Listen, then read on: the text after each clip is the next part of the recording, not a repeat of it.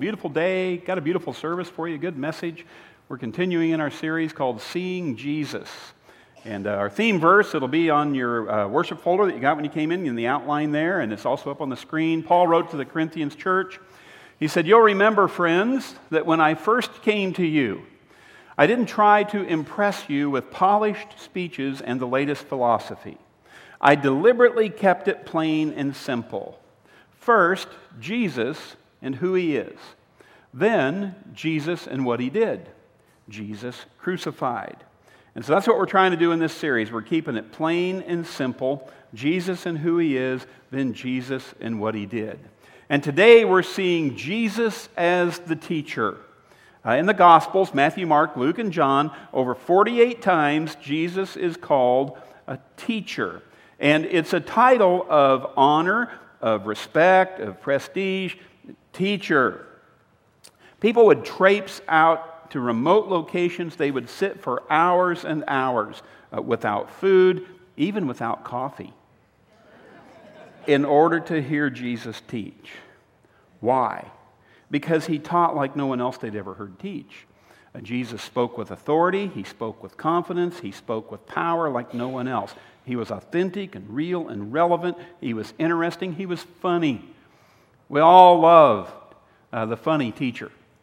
But probably the most powerful method of teaching that Jesus used, the thing that distinguished Jesus the most from the other teachers of his day, was he actually demonstrated what he taught. He actually lived out the life that he was telling us God wanted us to live. He taught by example. John 13, 15, Jesus tells his disciples, says, I have set you an example that you should do as I have done for you. And that verse, the context of that example that he set, was the night before he went to the cross, and Jesus was setting an example of what humility looks like. He didn't just tell the disciples, hey, you guys need to be humble. He demonstrated for them what humility looked like.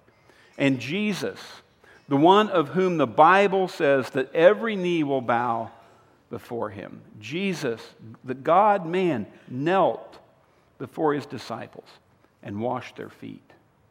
Mean, imagine the thoughts going through Jesus' mind, going through Judas's mind as Jesus knelt before Judas, who would betray him and washed his feet. Imagine the thoughts going through Jesus' mind and Peter's mind as he knelt before Peter, who in just a few hours would deny him and washed his feet. Know, Jesus uh, gave us an example of humility. He taught us what to do in the difficult relational situations of life. Uh, he modeled for us how we're supposed to live. Now, when is it that you and I most need a teacher? And when do you and I most need an example to uh, follow? When, when do we most need a model for us to look at? Well, it's when we don't know what to do. It's when we don't know what to do. That's when we need a teacher. We find ourselves in a situation we've never encountered before. We find ourselves facing something new or maybe more difficult than we've ever encountered. We find ourselves in over our skill level and we don't know what to do. That's when we need a teacher. But in the absence of a teacher or when we don't know what to do, Uh, uh, maybe, maybe you're newly married, maybe it's your first child, maybe you're dealing with your first teenager, maybe it's your first serious illness, your first financial crisis, you know, some situation you've never been in before. What do I do when I don't know what to do? And sadly, Proverbs 14:12 lays out typically what we do. It says there is a way which seems right to a man, but its end is the way of death. You know, we don't know what to do in our marriage. We don't know what to do with our kids. We don't know what to do with our money. We don't know what to do with a struggling business. We don't know what to do with relational conflict with a friend. We don't know what to do with failing health. We're in a new season in life. What do we do? Well, on your notes, usually we try and fix it ourselves. We try and fix it ourselves. I don't need any outside help. I don't need a teacher. I don't need a counselor. I don't need a pastor. I don't need to seek advice from anyone. I can fix it myself. Have you ever tried to fix something yourself and realized that rather than fixing it, you had just made it worse than, than it was? I've got some examples for you here, of people trying to fix it themselves, and see if you can identify with any of these. The first one, and at first glance, this one actually looks pretty good. I mean, it took me a minute to realize hey, wait a minute, they just taped a piece of paper up there and wrote some numbers on it, and uh, six looks a little weird, but you know, I guess maybe it's working for them. But uh, the next one, you know, what do you do when your microwave breaks and you got some squid rings you want to heat up? Well, you know, you just stick them on a fork in front of the space heater, and don't worry, the grease drippings will just blend right into the carpet. Don't worry about that. Uh, this one. and, uh, the Avon lady got a charge out of that one. and, uh, and then I love this one. Because in that split second before you get rear ended, you want to be able to reach over and turn on your brake lights. You know, that's. Uh, I admitted in the other services that I've actually done this one, but I'm not going to tell you guys that. But the truth is, uh, you know, some of these are funny, uh, they're creative, uh, some of them even work. But it's one thing uh, when you're trying to fix your doorbell yourself or trying to come up with a creative way to heat up your squid rings and it's a whole different thing when you're trying to save your marriage or when you're trying to raise a difficult teenager. I mean, suddenly your do it yourself efforts look more tragic than creative or funny. So most of us learn we can't fix it ourselves, and so then next we look to other people. Look to other people. Three times in Proverbs it uses the phrase in a multitude of counselors uh, we look to other people. In a multitude of counselors, there is wisdom. In a multitude of counselors, there is safety. In a multitude of counselors, there is success. So, uh, three times, uh, you know, it tells us, you know, it's okay to look for help, look to other people. Three times. Over 20 times, it cautions us about taking the advice from a fool. Because, yes, you need to look to other people, but you've got to look to the right people. And, uh, and one of my life verses is Proverbs 13 20. He who walks with the wise grows wise, but a companion of fools suffers harm. And if you don't know what to do and you're going to look to other people, you want to make sure they are wise people and not wise guys. You know, if, a common saying among your friends is, hey guys, watch this, followed by a trip to the emergency room, okay? then you may want to trade up on who you're seeking counsel from. And because uh, you've got to get good counsel in life. Uh, Paul says, Follow me as I follow Christ. He says, Imitate me as I imitate Christ. And sometimes, sometimes it's hard to follow Jesus. Sometimes it's hard to imitate Jesus. Those are big sandals to fill. And sometimes it helps it's, it's easier to find another person who's following Christ, someone more our size, and, and we can follow them and imitate them and do what they do. But, and, the, and Paul tells us, do that. But you got to pick the right people. Jesus says if the blind follow the blind, they both wind up in the ditch. So if you spot a wise person, follow them, imitate them. If you spot a fool, you want to you want to back off look for somebody else. Another thing we do when we don't know what to do is we learn to live with it. We get to the point where we give up trying to change. We, this is just the way I am, and this is just how I'm going to be. And honestly, for me, this is one of the saddest choices. You know, when, when people give up and decide to live in their brokenness, decide to live in their sin, when they decide they're going to just tolerate their hurts, habits, and hangups rather than moving toward the help and healing that Jesus Christ offers, to me, that, that's just tragic. It's tragic because it, it, it begins to nullify the work of Christ. Jesus Christ died and rose again so that we don't have to live that way. He offers us a new, eternal, abundant life. He uh, offers us the opportunity to become like Him. And for us to say, nah, I'll just be the way I am. To me, that is, that is just tragic.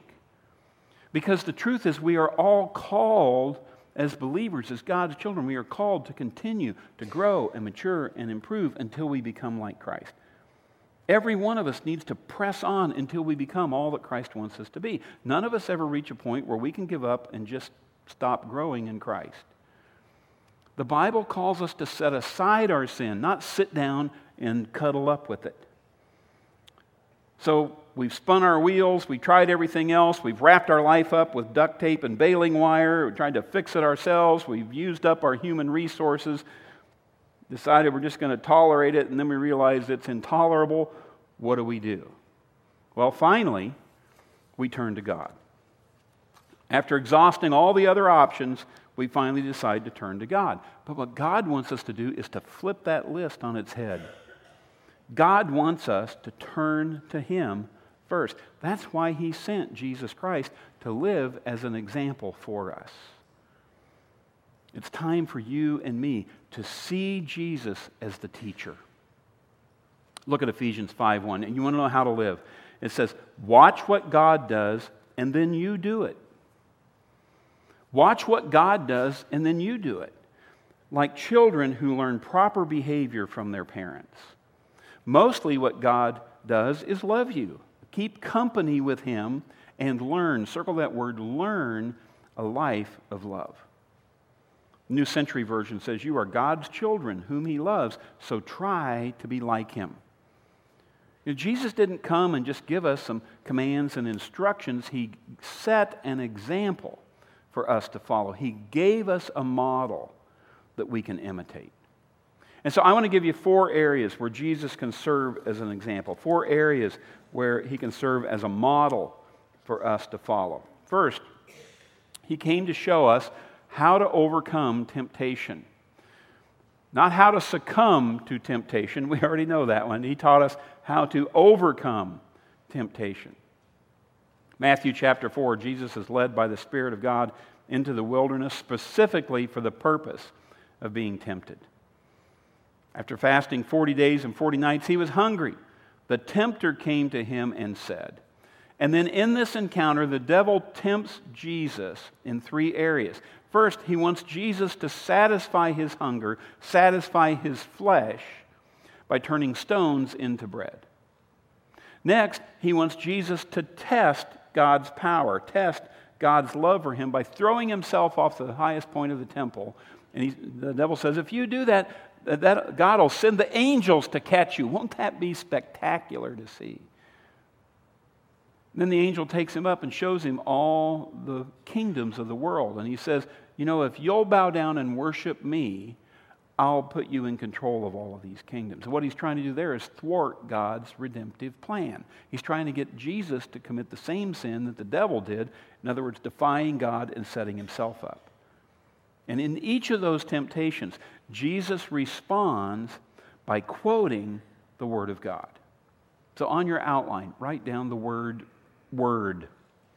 Jesus modeled for us how to overcome temptation. It's through the power of the Word of God. Jesus went into the wilderness. He went in there to be tempted, to set the example. He knew what was going to happen. He fasted for 40 days and 40 nights. He is tired, he's hungry, exhausted, weak, and here comes the enemy. And just like in your life, when you're tired and weary and worn out and weak in the most vulnerable moments of your life, the enemy shows up and tempts you, tempts you to satisfy your flesh, tempts you to put God to the test, tempts you to pursue your plan, plan rather than God's. And Jesus shows us through his example no, no, no, no, no. You don't have to succumb to temptation. You can overcome temptation. And you overcome temptation through the power of the Word of God.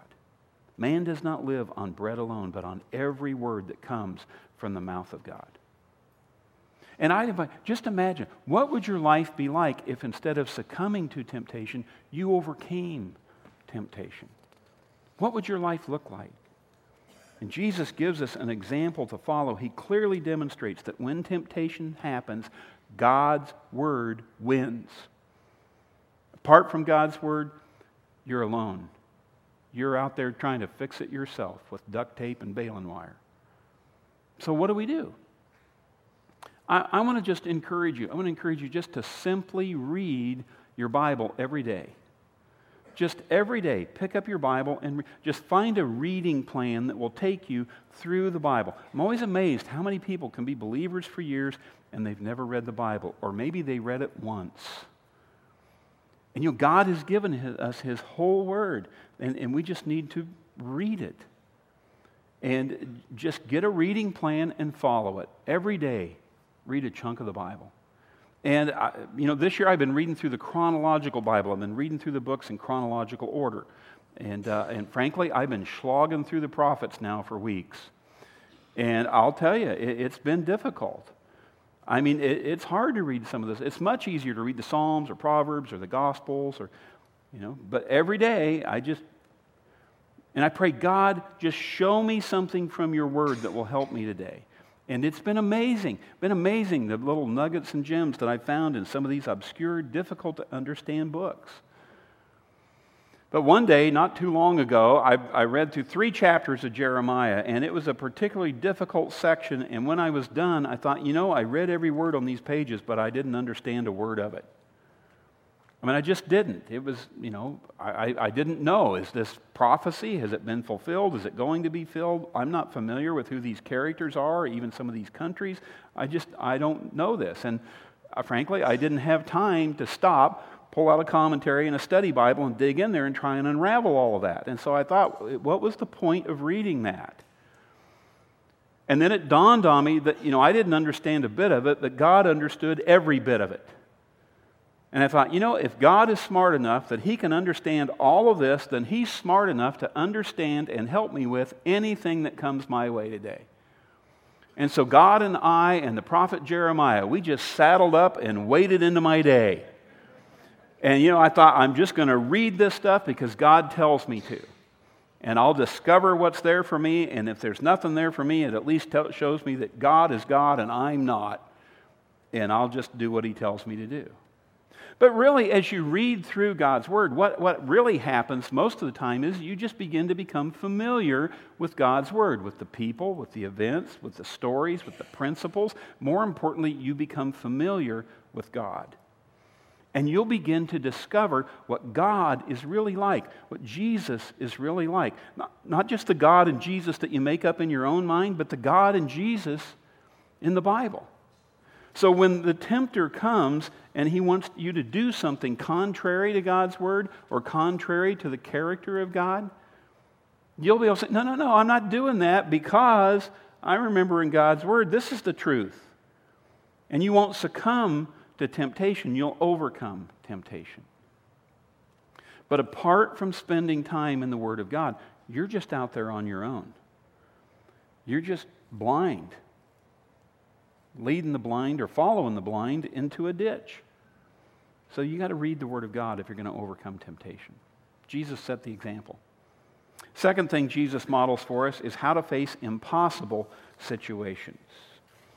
In John chapter 11, Jesus gets word that his friend Lazarus is sick, and Lazarus' sisters, Mary and Martha, they send for Jesus to come and heal Lazarus. And Jesus gets the word, but he doesn't come right away. In fact, the Bible says he waited two days before he left to travel to where Lazarus was. And he even tells his disciples, he says, Listen, guys, by the time we get there, Lazarus is going to be dead. And he tells the disciples that, you know, I'm doing this in order for you to see the glory of God. I think this is hilarious. Jesus says to his disciples, Hey, guys, watch this. And when Jesus gets there, Lazarus is dead. He's buried in a tomb in the cemetery. Lazarus' sister Martha comes out. She meets Jesus. She says, Lord, if you would have been here, my brother would not have died. But I know that even now, God will give you whatever you ask. And Jesus said to her, Your brother will rise again. And Martha said, I know he will rise again in the resurrection at the last day. She says, I know that because I read it somewhere in Jeremiah. Okay? So Jesus said to her, I am the resurrection and the life. The one who believes in me will live even though they die. Do you believe this? Martha said, Yes, Lord, I believe that you are the Messiah, the Son of God who came into the world. After Martha said this, she went, she called her sister Mary. She said, Mary, the teacher is here, and he's asking for you. And so Mary comes out, and Mary fell at Jesus' feet, and she said, Lord, if you would have been here, my brother would not have died. Now, they've obviously talked about this. But I want you to see this is not an accusation on their part. This is a statement of belief on their part. They're saying, Lord, if you would have been here, he wouldn't have died. Martha says, But even though he's dead now and you're here, I know something's about to happen. And Mary's the same way. You know, she asks, it's not a complaint, it's just a statement of faith. Jesus, you know, you, you can do something about this.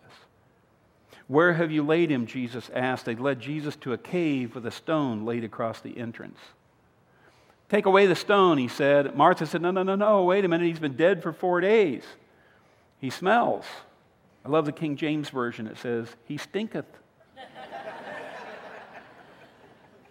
and Jesus said, Did I not tell you that if you believe, you will see the glory of God? And so they took away the stone, and Jesus looked up and prayed to the Father, and then he called out in a loud voice, Lazarus, come out. Lazarus, come. out. And I always point out at this point that it's a good thing he said Lazarus, because if Jesus just would have yelled, come out, the whole cemetery would have emptied. Okay? So he's very specific. Lazarus, come out. And the dead man, his hands and feet wrapped in grave clothes and cloth around his face, he staggers out of the tomb. And Jesus says, Take the grave clothes off of him and let him go. Lazarus, Lazarus was dead. He was wrapped up. He's in the tomb. He smells. He's gone. And Jesus' question to Mary and Martha was, Do you believe? Do you believe? That's what Jesus is asking you in your impossible situation. Do you believe? Are you willing to let Him show you the glory of God in your impossible situation? Without faith, it is impossible to please Him. That's the solution here. The solution is faith.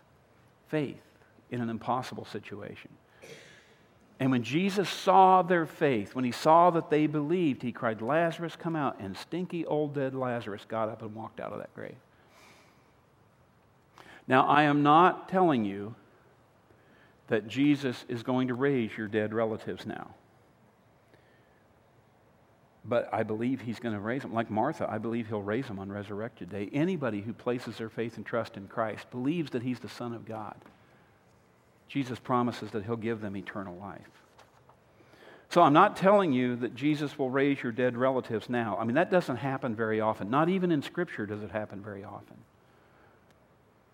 But I am telling you that Jesus can raise a dead marriage. And Jesus can raise a dead family. And he can raise a dead career. And he can raise a dead checkbook. And he can raise a dead business. And he can move into an impossible situation and show you the glory of God if you believe. Faith. It's the example. Third example Jesus teaches us how to submit to God's plan. You know, as human beings, we struggle with submission to God's plan. Isaiah says, All we like sheep have gone astray. We've turned everyone to our own way. And we, we all have this urge in us to walk in the opposite direction of God's plan for us. It, it's just ingrained in us to resist God's plan. Prone to wander, Lord, I feel it. Prone to leave the God I love. And the solution here is obedience. Obedience. I don't know what God's telling you to do. I mean, it may be to change jobs, it may be to break a bad habit, it may be to end a bad relationship, it may be to commit to a good relationship, it may be to change your parenting style, it may be to overcome a temptation. I don't know what God is telling you to do, but if God is telling you to do it, I'm telling you to do it. You need to be obedient. Jesus set the ultimate example of obedience. Jesus Christ was obedient even to the point of death on the cross. Peter says, To this you were called, because Christ suffered for you, leaving you an example that you should follow in his steps. And honestly, I'm learning to enjoy this one uh, much more now than when I was younger. I'm, I'm, the longer I serve Jesus, the more I discover that obedience is the way to go. Obedience is the way to go. Because in your marriage, in your finances, in every area of your life, blessing follows obedience. You obey, and then the blessing comes. And Jesus set the example for this, this one big time. I mean, just a few hours before he went to the cross, he's praying in the Garden of Gethsemane. He knows what's coming. He knows what's coming the betrayal, the arrest, the beating, the scourging, the cross. He knows it's coming. And so he prays to the Father and he says, Father, if you are willing, take this cup from me. Yet not my will, but yours be done. In, in that amazing submission to the will of God, in that amazing act of obedience, Jesus just you know, it, I'll just do whatever you want me to do. And from that point on, every step was a step of obedience. Every step was a step of purpose. Every step had a name behind it your name, my name. As Jesus Christ was obedient, even to the point of dying on the cross. What a teacher. Finally, Jesus wanted to teach us how to show unconditional love. And write down this word unconditional love, the word is forgiveness. Forgiveness. That's how Jesus taught us to show unconditional love. And in Luke chapter 7, Jesus is invited to dinner at one of the religious leaders' house. And so he's uh, sitting in the Pharisee's house, and a woman comes in and she kneels down at Jesus' feet. And everybody in the room knows who this woman is. I mean, she's the biggest sinner in town. Uh, you name it, she's done it. And this sinful woman uh, comes in and she kneels down at Jesus and begins weeping. And she's weeping so much that her tears are falling on his feet. And she takes her hair and she wipes his feet, wipes her tears with his hair. And then she takes a, a alabaster jar with perfume in it and she breaks it open and she pours the perfume on Jesus' feet. And this religious leader and everyone in the room is just stunned by her actions. And the religious leader even, even says, you know, if, if Jesus knew, if he was really a prophet and really knew who this woman was, he would not tolerate this. And so suddenly they put Jesus on the suspect list. And Jesus said to him, He said, Simon, I have something to tell you. Tell me, teacher, he said. And Jesus turned to the woman and said to Simon, You see this woman? I came into your house. You did not give me water to wash my feet. But she wet my feet with her tears and dried them with her hair. I came into your house and you didn't greet me with a kiss, yet this woman, ever since I've been here, she hadn't stopped kissing my feet. You didn't put oil on my head as a sign of respect, and yet this woman has poured perfume all over my feet. Why do you suppose she's done that and you've done what you've done?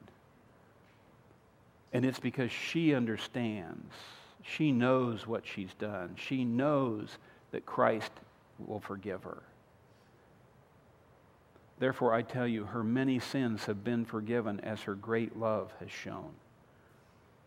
Know, forgiveness allows us to purify our hearts. And Jesus says the pure in heart will see God. The pure in heart will see Jesus. They'll see him as the teacher. And we can follow his example of unconditional love and forgiveness. Listen, there are some people you need to forgive. You need to follow Jesus' example. Just, uh, you are surrounded by people who have let you down. And you wake up every morning with unforgiveness in your heart because of what they've done. And this woman, uh, she washed Jesus' feet because she knew he would forgive her. But when Jesus washed Judas's feet, he knew Judas was going to go betray him. When Jesus washed Peter's feet, he, he knew that Peter was going to go deny him. I mean, he knew what they were going to do. In fact, he told them what they were going to do before they did it.